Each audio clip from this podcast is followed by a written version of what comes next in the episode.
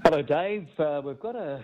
Oh, it's become a little bit overcast, but did um, clear up this morning. We've had a lot of rain up here.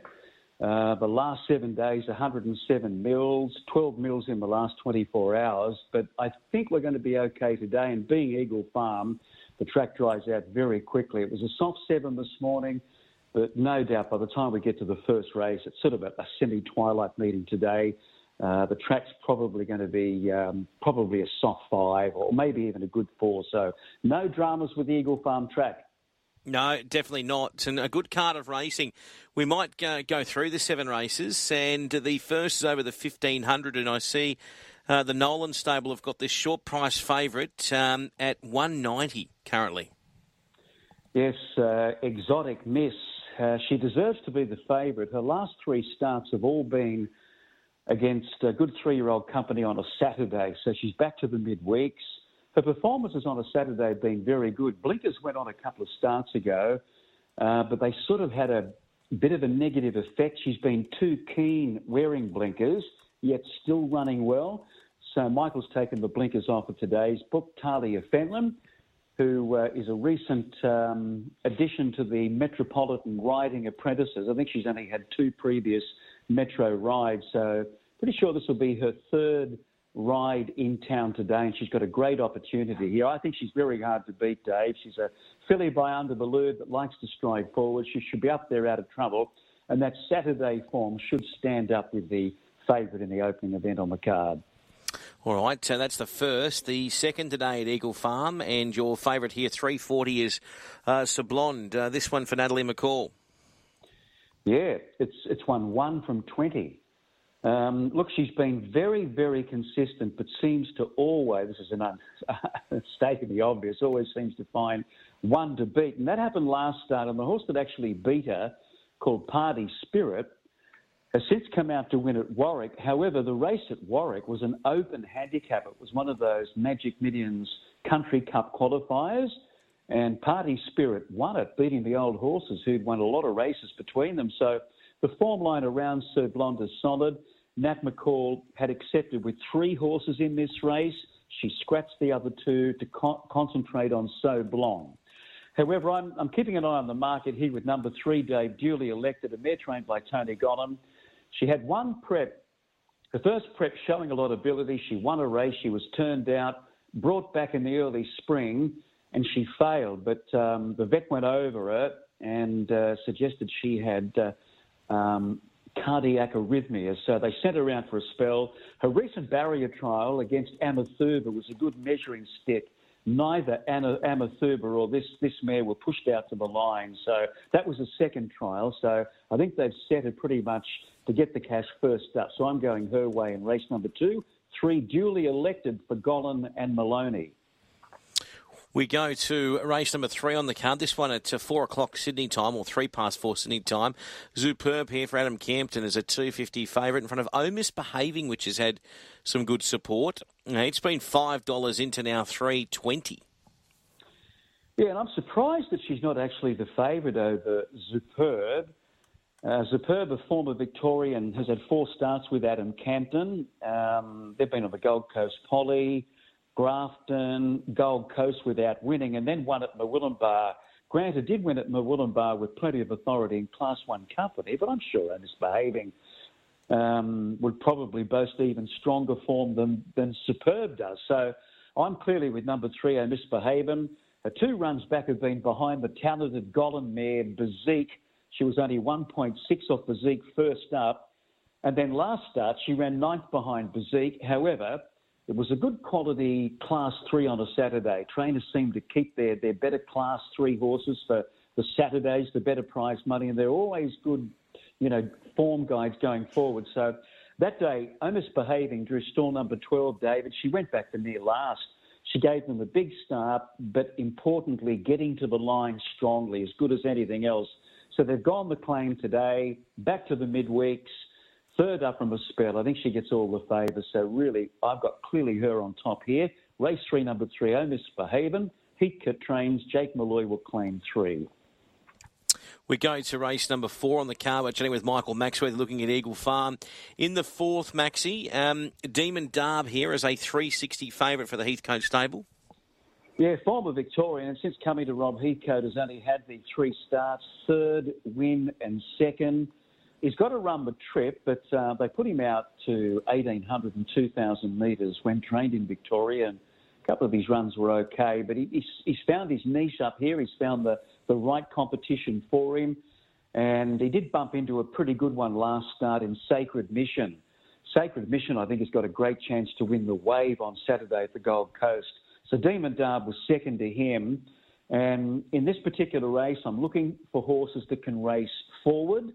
And he's probably the leader, Demon Darb. The other go forward horse is Lucky Exchange number two, which might be at a good each way price. So I'm looking at those two but I've got clearly Demon Darb on top here to beat Lucky Exchange. Okay, all right. Uh, so that's a look at uh, those in race four. Race five, this one at 13 past five. Uh, ever so clever at 370 is favourite in front of a first starter here for David Vandyke. Yeah, ever so clever um, was at eight starts yet to win, and she was presented the lead last start over this track and distance cruised along in front without any pressure applied to her. And uh, Lightsall for Chris Waller and Star Thoroughbreds came from six lengths off them, 300 metres to go to run down ever so clever. Now, Lightsall lines up in the first race today, so she happens to win, and that'll enhance the form of ever so clever. Who um, probably should be the favourite here, but I think it's probably the toughest race on the card today, Dave. And the horse call, the horse that you mentioned there for David Vandyke, Man Hands, I'm respecting because it is Vandykes, a three-year-old by Sacred Falls. They're later maturers. Um, he had a barrier trial where he was very green and was basically eased out of the trial. And then he reappeared and seemed to be a lot more tractable. Now, although he only ran fourth in that trial, um, his stablemate won at Remlap's Angel, which is more like a quarter horse. She went out there and ran really quickly. So you'll see Man Hands was beaten 10 lengths. I wouldn't take too much notice of that. He was just warming up at the end. So he's a big market watch here, and Maloney's taken them out. I'm looking at number 16 for Chris Waller, a filly called Wazza. Waller trains Duplessis Rise. Now, she should have finished closer last start at Doomben at the midweek. She ran 6 of 13. I think in what was a stronger maiden, there was more depth in that maiden than what there is today. Her excuse was that she was trying to get out she was lying midfield with a bit of cover. She wanted to get around heels at the top of the straight. The horse on the outside gave her a good old fashioned bump straight back in that put her off a game, and she wasn't able to to regather. Um, so I'm, I'm, giving her the benefit of the doubt. Around a double figure price, I'm happy to go with her. Race five, number 16, Wazza in the maiden 1400. Okay, and then we go to race six on the card. Your favourite here is Super OK off that one win at Murwillumbah, 225 favourite. Yeah, it's a bit unusual um, for a Chris Waller three year old to even go to Murwillumbah to win a race. Uh, they put the money on there. The horse did trial particularly well. Um, Jag Guthmann Chester was booked, punted down to $1.60 led, but was pressured a fair way from home. Uh, the runner up, Texas Fireball, took off around the outside and really put the pressure on Super OK. And he really picked up the bit nicely. He absorbed that pressure and he drew away to win like a pretty smart horse. He's a three year old by Harry Angel, but that was just a Murwillumbah maiden. He jumped straight to the midweeks in Brisbane at a benchmark 65, which is akin to a class two. Now, the interesting point is that Jimmy Orman doesn't ride 55 and a half, even on a Saturday. It's, it's his outer limits. Um, I had a look at his last 50 rides, and 56 is the lightest that he's ridden, and only on three of his last 50 rides he rode 56. He's riding this for Waller.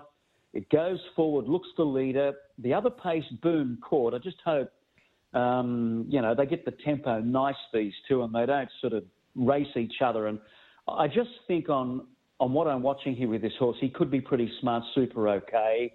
Normally a no-no maiden to a class one, let alone, let alone to a benchmark 65, but I'm going with him. He's been well back to win and standing him out in the quaddy. That's 613, super OK for Waller and Orman. And in the lucky last today at Eagle Farm, two equal favourites here, Binding and Mocktaffy, both at 440. Yeah, Mock Taffy's drawn wide. He broke a long, long runabout scoring last time. I'm more interested in binding. She likes it here. She's trained by Lee Friedman, loves Eagle Farm. And I thought she turned in a career best performance last start when running fourth in the Bernborough behind Acquitted. She likes to run along. She doesn't get to the front and hold up. So we can we can establish that this race is going to be run at a pretty good tempo because Kipling's Journey likes to lead, Winston Smurfield likes to lead, but I think Binding will eventually take it up.